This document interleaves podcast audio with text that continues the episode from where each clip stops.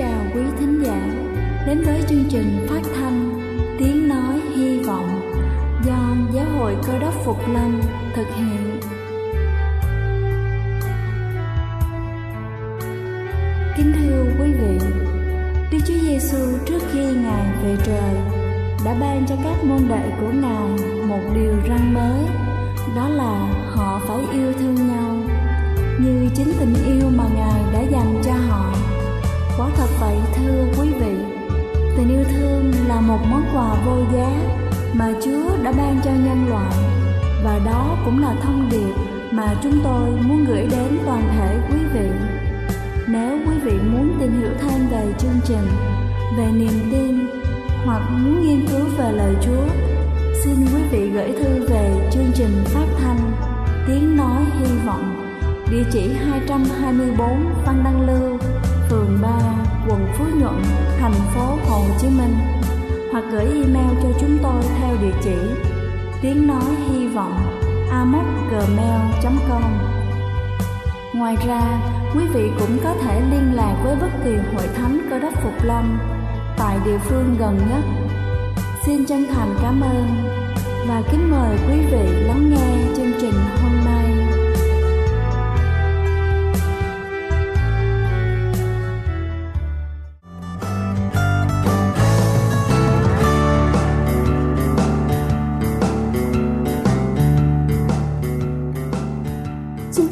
Vị thính giả thương mến, cầu xin Chúa luôn ban cho quý vị sức khỏe thật dồi dào.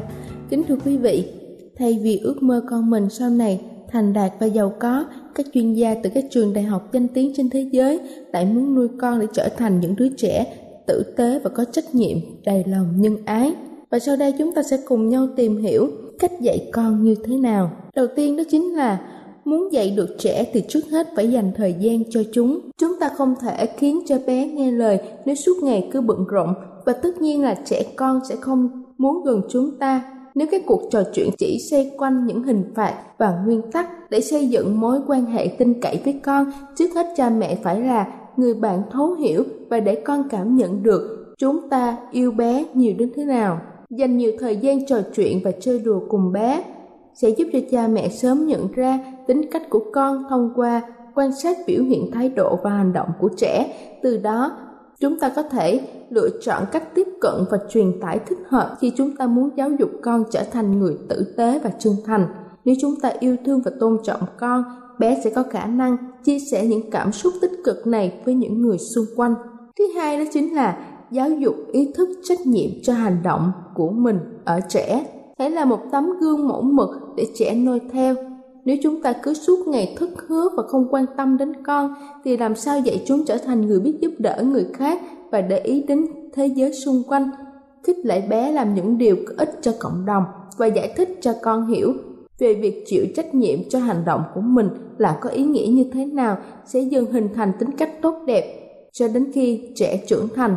Thứ ba đó chính là truyền tải lòng biết ơn. Tính cách này phát xuất từ những điều rất nhỏ nhặt cường nhắc trẻ phải nói lời cảm ơn với tất cả mọi người, đã chỉ dạy và giúp đỡ mình. Dù cho đó chỉ là một hành động đơn thuần, như là cho một viên kẹo, thói quen này sẽ làm trẻ cảm thấy biết ơn cuộc đời và mọi thứ xung quanh. Từ đó hình thành nên suy nghĩ lạc quan và thái độ tích cực sau này. Thứ tư đó chính là dạy con những điều làm nên hành vi tốt. Con của chúng ta có lễ phép và giữ lời hứa không? Con ứng xử như thế nào?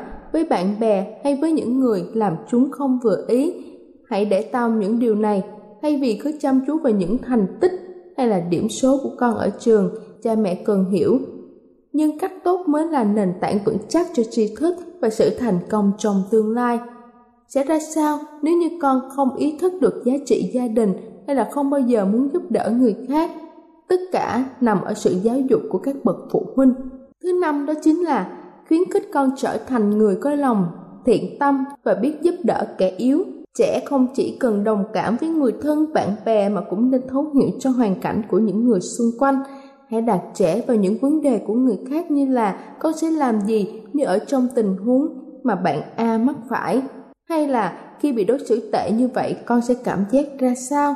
Cha mẹ nên giáo dục con ý thức về trách nhiệm và có ích cho xã hội chứ không phải là chỉ biết mỗi bản thân mình cuối cùng đó chính là rèn luyện cách thể hiện cảm xúc, cũng như người lớn.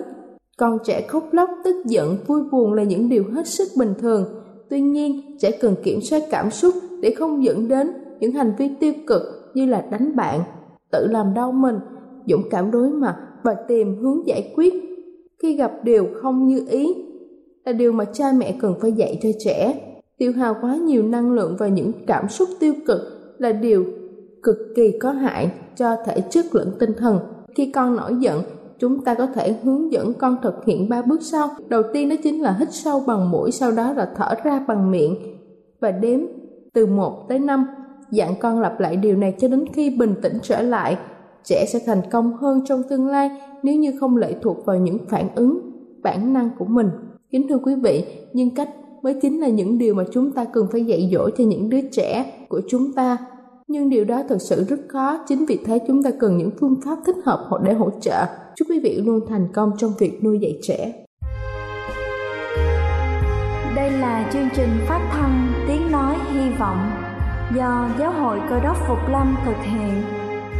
Nếu quý vị muốn tìm hiểu về chương trình hay muốn nghiên cứu thêm về lời chúa, xin quý vị gửi thư về chương trình phát thanh tiếng nói hy vọng địa chỉ 224 Phan Đăng Lưu, phường 3, quận Phú Nhuận, thành phố Hồ Chí Minh hoặc gửi email cho chúng tôi theo địa chỉ tiếng nói hy vọng amos@gmail.com.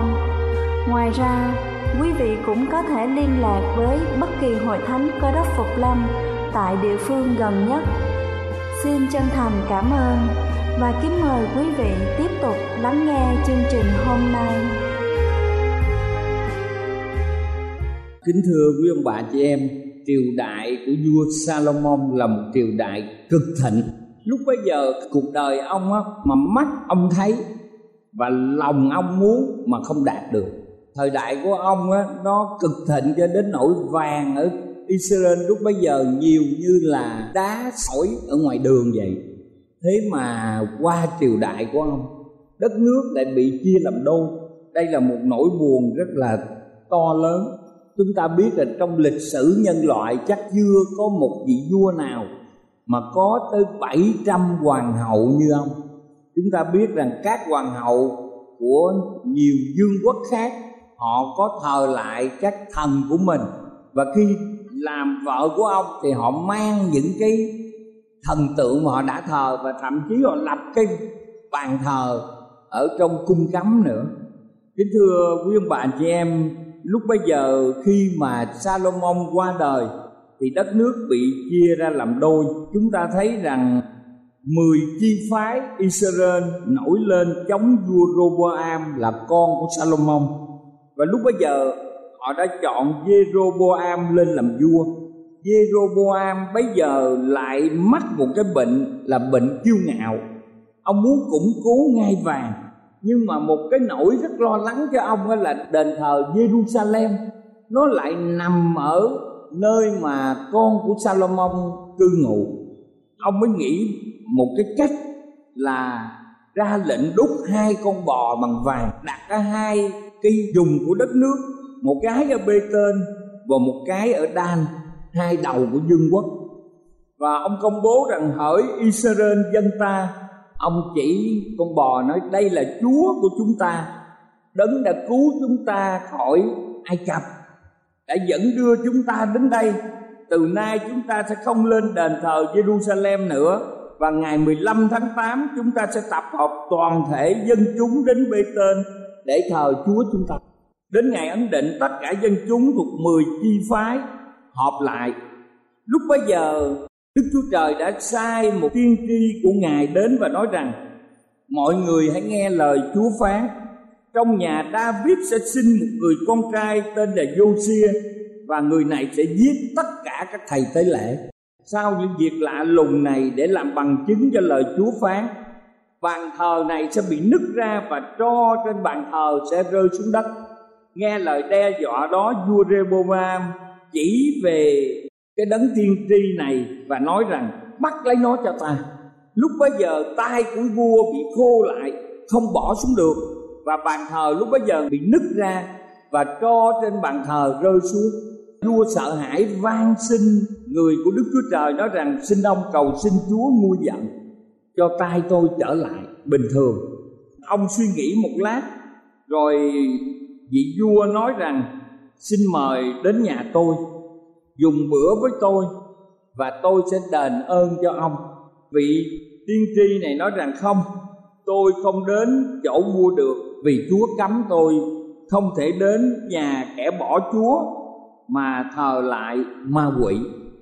Kính thưa quý bà chị em, nếu vua Jeroboam biết tôn kính chúa, thờ phượng chúa, thì dòng dõng vua có bị tiêu diệt hay không?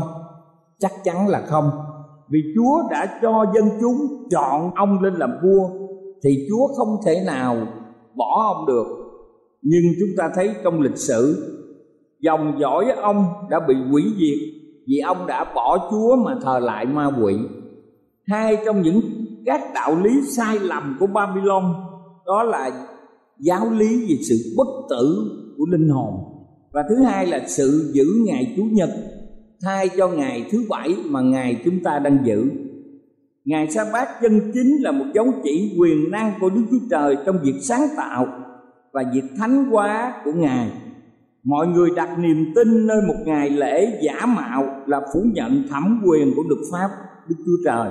Như vậy thì chúng ta thấy rằng, một trong những giáo lý sai lầm của babylon đưa vào nhân loại là sự bất tử của linh hồn cho nên ngày hôm nay chúng ta thấy nhiều tôn giáo họ cho rằng sau khi một người qua đời thì linh hồn còn sống linh hồn lưu lạc đây đó. Cho nên chúng ta thấy mình ra quốc lộ á mình đi rất nhiều cái miếu cô hồn nhưng mà không có hình ảnh chả biết ai ở trong đó. Kính thưa quý vị người việt nam thì nói á, đàn ông có ba hồn bảy vía và đàn bà thì có ba hồn chín vía lúc chết đi nếu mà chịu khó cầu cúng thì hồn không chết mà sẽ trở thành tiên. Rồi à, các giáo phái cơ đốc giáo khác á, thì nghĩ rằng người chết á, sẽ vào cái lò luyện tội. Rồi nếu mà gia đình mình á, mà đem lễ tới nhà thờ càng nhiều á, người lãnh đạo và cầu nguyện á, thì các linh hồn sẽ lên dần dần dần dần ở trên trời. Và chúng ta thấy những tôn giáo khác thì tin rằng luân hồi làm người bạc ác á, thì xuống làm thú. Thú mà ác nữa thì xuống làm cây cây mà tốt thì trở thành thú. Thú tốt thì trở thành người. Cứ luân hồi như vậy. Nhưng mà ở trong cơ đốc giáo chúa nói là mình chỉ có một đời thôi. Ở trong cuộc đời này quyết định cho chúng ta có mặt ở trong thiên đàng hay là không.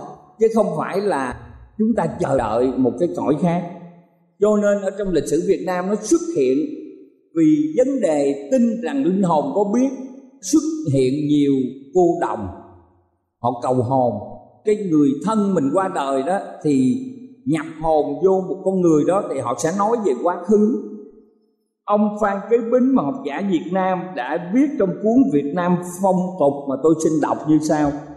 Ông viết rằng đồng mặc áo xanh áo đỏ, đội khăn các màu, nhảy múa ở các cửa tỉnh, luồn ra luồn vào, ưỡn à ưỡn ngạo còn cái lòng mê tín của người Việt rất là lạ, họ không có chút nào nghi ngờ phép thánh, cúng mãi mà không khỏi thì nói là người nhà không thành tâm. Chứ không bao giờ chịu là phép thánh thông thiên. Mà lỡ có người mà mình cúng mà chết thì mụ đồng lại nói thánh chữa được bệnh chứ không chữa được mệnh. Mệnh này ta hết số rồi. Thế thì khỏi bệnh thì thánh thiên không khỏi tại người nhà không thành, mà chết thì tại số mệnh.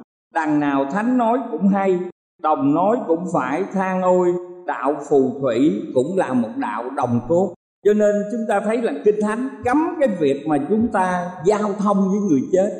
Chúng ta biết rằng người chết là không biết gì hết. Họ nằm yên trong mồ mã còn những cái sự kiện mà chúng ta thấy xảy ra ở một số nơi đó là do ma quỷ chúng ta nhớ rằng khi sa tăng phạm tội sa tăng đã lôi kéo một phần ba thiên sứ và các thiên sứ này đã trở thành ma quỷ. Cho nên trong suốt Egypto ký đoạn 20 câu 3 và câu 6 có nói rằng trước mặt ta, người chớ có thần khác. Ngươi chớ làm tượng chạm cho mình, Cũng như chớ làm tượng nào giống những vật trên trời cao kia Hoặc nơi đất thấp này hoặc trong nước dưới đất ngươi chớ quỳ lại trước các hình tượng đó và cũng đừng hầu việc chúng nó. Vì ta là giê va đức chúa trời ngươi, tức là đức chúa trời kỵ tà hãy ai ghét ta ta sẽ nhân tội tổ phụ, phạt lại con cháu đến ba bốn đời và sẽ làm ơn ngàn đời cho những kẻ yêu mến ta và giữ các răng ta. Cái tục lệ chúng ta thấy, khi mà có người chết á, thì họ không dám chôn liền, họ phải đi hỏi thầy. Giờ nào là tốt nhất? Chúng ta thấy ngay cả buổi sáng tại sao buổi sáng sớm thường mình nghe những cái tiếng kèn đám ma? Tại vì nó lọt vô giờ thìn giờ đó là giờ tốt nhất trong ngày. Mặc dầu là kẹt xe nhưng mà họ cho là giờ đó là tốt.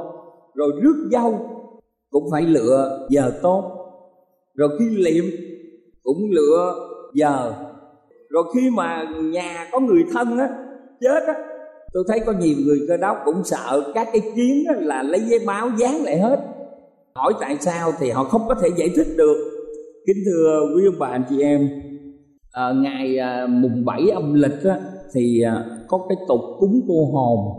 Và trong vài ngày nữa thì nhiều người Việt Nam họ đến họ dãy mã. Họ muốn rằng à, sửa soạn lại nghĩa trang và trước cái linh hồn của ông bà trở về nhà. Nhiều nơi á họ sắm những cái à, đồ cúng đồ mã đó nào là giấy tiền vàng bạc rồi họ nghĩ là bây giờ phải cúng cho bà dưới đó những cái căn biệt thự. Rồi dạo này chúng ta thấy chỗ hàng mã làm cái xe hơi. Có người thì năm nay họ đổi cách là họ sẽ gửi xuống cây xăng, gửi nhiều xe hơi mà không có xăng làm sao mà xài được. Nếu ông bà dưới đó mà người nào chủ một cái cây xăng á, là có thể có rất nhiều tiền mỗi ngày để có thể, gọi là, chi xài hàng ngày rồi ờ, ở ngoài ờ, chúng ta thấy rằng trước đây họ in cái tiền Việt Nam nhưng dạo này là mất giá, lên tới 22 ngàn cho nên những cái chỗ mà vàng bạc họ in luôn đô la và nếu đổi ra là được tới 22 ngàn là dưới xài rất là nhiều. Kính thưa quý vị, đây là một cái chuyện mà ai cũng hiểu, nhưng mà rồi không thể nào mà ngăn cản được.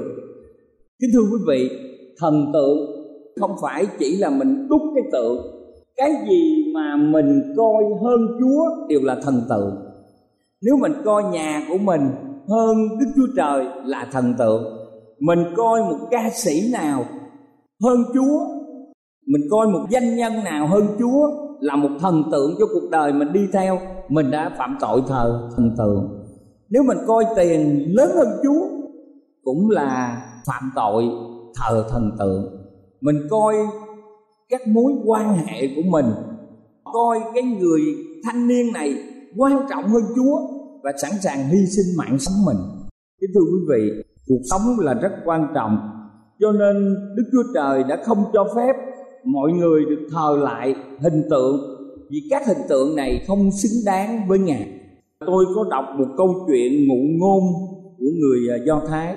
Họ kể rằng abraham mà chúng ta gọi là tổ phụ của đức tin. Một ngày nọ, cha ông là người chuyên bán các tượng thần. Cha ông làm nhiều tượng thần và khi ông đi công chuyện, giao cho Abraham ở nhà. Khi cha ông về đó, thì thấy những cái tượng thần nhỏ bị bể hết, còn một ông thần lớn và có một cây gậy. Cha mới hỏi lần hôm nay có ai mua tượng hay không? Thì người con nói rằng, cha ơi, có một người đem dân một dĩa thịt. Mấy ông thần nhỏ này giành với nhau dĩa thịt. Ông thần lớn giận quá mới lấy cái cây gậy này đập bể, hại hết mấy ông kia. Thì cha ông nói là vô lý. Cái tượng này bằng đất nung, làm sao mà nó cầm cái gậy, nó phan mấy đứa kia được? Bây giờ abraham mới nói, thưa cha, thế tại sao mà cha lại đúc cái tượng này cho người ta thờ?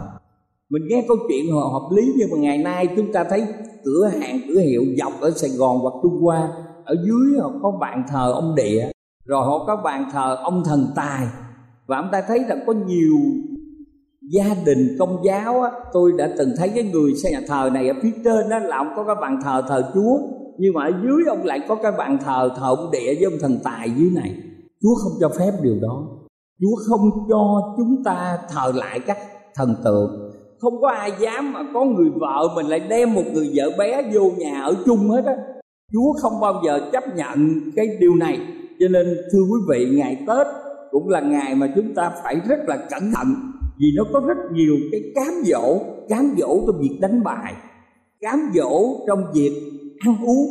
Rất nhiều cái cám dỗ ở trong cái dịp mà cuối năm mà chúng ta đang sinh sống kính thưa quý vị cho nên chúng ta nhìn ở trong cái lịch sử của do thái, chúng ta thấy rằng đây là một lịch sử đau buồn nhiều người theo các giáo phái tịnh lành họ tin rằng khi mà chúng ta bắt tem là đương nhiên được cứu. Thưa quý vị, không phải như vậy. Ngày nào mà mình luôn luôn cung tín với chúa, ngày nào mà mình đang hướng thượng, mình luôn luôn giữ các điều răn và giữ lòng tin nơi chúa mà mình giới không tới thì có ân điển của chúa là chúa đưa cái tay xuống kéo mình lên. Còn nếu mình đang đi xuống như vậy là không thể được. Khi người ta mình lọt ở dưới cái giếng người ta quăng cái dây xuống. Nhiệm vụ của mình là phải nắm cái dây buộc lại, hoặc là nắm cái dây rồi người ta sẽ kéo mình lên. Còn mình không có cộng tác với chúa, mình không nắm dây, thì cái người ở trên miệng giếng không có thể kéo chúng ta lên được chúa muốn ban cho chúng ta một cái ơn phước rất là quan trọng ở trong đời sống.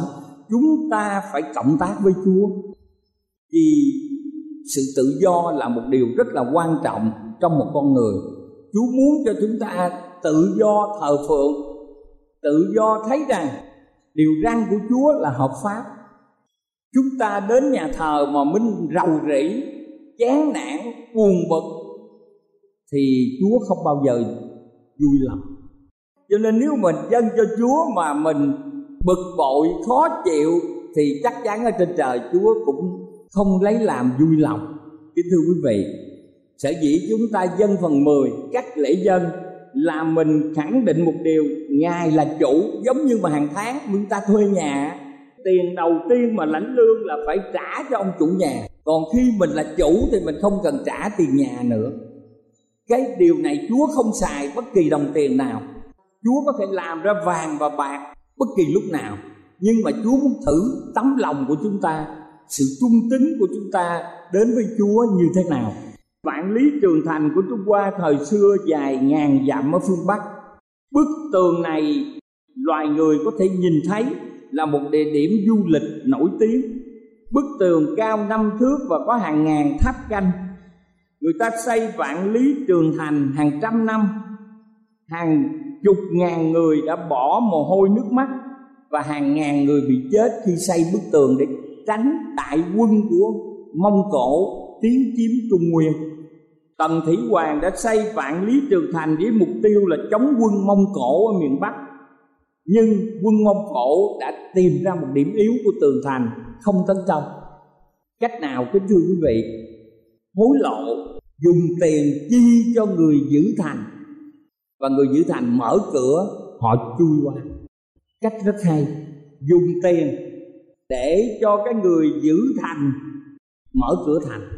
Như vậy ngày nay ma quỷ đó, trước đây chúng ta thấy là có những hình tượng mà vẽ ma quỷ là xương sọ ờ, lung lơ lung lơ như người sợ. Cách này thì không ai theo. Cho nên ma quỷ bây giờ đổi kế hoạch là hiện ra trong những đồng tiền hiện ra trên những người nam, người nữ rất là đẹp. Hiện ra trên những công ty phát triển ở trên đất nước này và mọi nước trên thế giới. Hiện ra những cái gì xinh đẹp nhất thì mới cám dỗ được. Cho nên chúng ta cẩn thận trong những ngày cuối cùng của lịch sử nhân loại này. Người ta có thể đo sức mạnh của một bức tường, một sợi dây thần hay sức một con người qua điểm yếu nhất. Mỗi người chúng ta mình xem có những cái nhược điểm là mình không thể sửa được. Khuyết điểm là sửa được mà nhược là không sửa được. Cho nên trong con người mình mình phải cẩn thận. Có những khuyết điểm và có những nhược điểm nữa. Và sa tăng đánh vào những cái nhược điểm này. Sa tăng thấy cái nhược điểm của mình là rất tham tiền. Cho nên mới có nhiều cướp của giết người. Họ biết những bản án rất là nghiêm khắc nhưng mà họ vẫn vi phạm. Chúng ta phải rất là cẩn thận. Chỉ có nhờ đức thánh linh thì mới làm cho những cái yếu điểm trong cuộc đời của mình những nhược điểm của mình trở nên những ưu điểm. Nếu không nhờ đức thánh linh chúng ta không làm được. Kính thưa quý ông bà và anh chị em cho nên chúng ta là những người mà chúa ban ơn phước. Chúng ta nắm được lẽ thật. Giống như chúng ta thấy cây mai mà chúng ta thấy nó nằm ở trong những cái phần đất đó, là nó sẽ nuôi ngày này qua ngày khác còn hàng năm mà mình đi á, mình mua những cái cành mai mà cắt khỏi cành á, thì mình chỉ trưng được mùng 1, mùng 2, mùng 3 rồi mùng 4 mình làm gì mình dục tại vì nó không có rễ. Trong cuộc đời mình nếu mà chúng ta không đọc kinh thánh chúng ta không cầu nguyện chúng ta không chia sẻ lẽ thật và chúng ta không dính với chúa giống như cái rễ dính với đất á, thì nhìn ở bên ngoài rất là xung xê như cái hoa này nhưng mà vài ngày nữa thì cái hoa này phải dục đi vì nó không có rễ. Trong cuộc đời quý bà chị em, đều ai cũng đều cảm nhận điều này. Và khi Đức Chúa Cha nhìn thấy Đức Chúa Giêsu bị đóng đinh, lòng Đức Chúa Cha đau đớn như nào? Ba ngôi Đức Chúa Trời, ngôi hai đã đến vì chúng ta. Vì chúng ta. Mình hiện nay nếu có ai đề nghị là thôi ông bà, anh chị chết cho tôi, chưa chắc mình chịu nhưng mà có một đấng cứu thế để bằng lòng. Đây là một niềm phước hạnh lớn trong cuộc đời của chúng ta.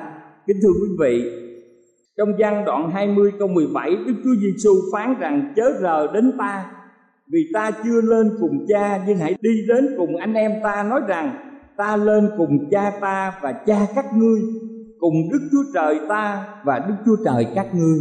Trong lúc mà Đức Chúa Giêsu ngài từ cõi chết sống lại cầu xin Đức Chúa Trời ban phước cho quý ông bà chị em tràn đầy hồng ân của Chúa, gìn giữ đức tin kiên nhẫn cho đến ngày mà Đức Chúa Giêsu trở lại. Những biến cố ở xã hội, động đất, đói kém, dịch lệ, chiến tranh, nước biển dâng lên, sự biến đổi khí hậu, rồi lịch sử của các cường quốc ở tại châu Âu và Hoa Kỳ, cho chúng ta thấy rằng chúng ta đang sống những ngày cuối cùng của lịch sử nhân loại xin tất cả chúng ta hãy kiên nhẫn và không bao lâu chúng ta sẽ gặp cha chúng ta. Ngài đang làm nhiệm vụ rất là quan trọng ở sáng tạo vũ trụ này. Ngài đang làm một cái nhiệm vụ quan trọng. Đức chúa giêsu như một người anh em chúng ta luôn luôn cầu thai cho quý ông bà chị em và chắc chắn trong ngày Chúa Giêsu lâm, chúng ta sẽ gặp mặt Chúa đây là gia tài to lớn nhất, là phần thưởng lớn nhất trong cuộc đời của chúng ta amen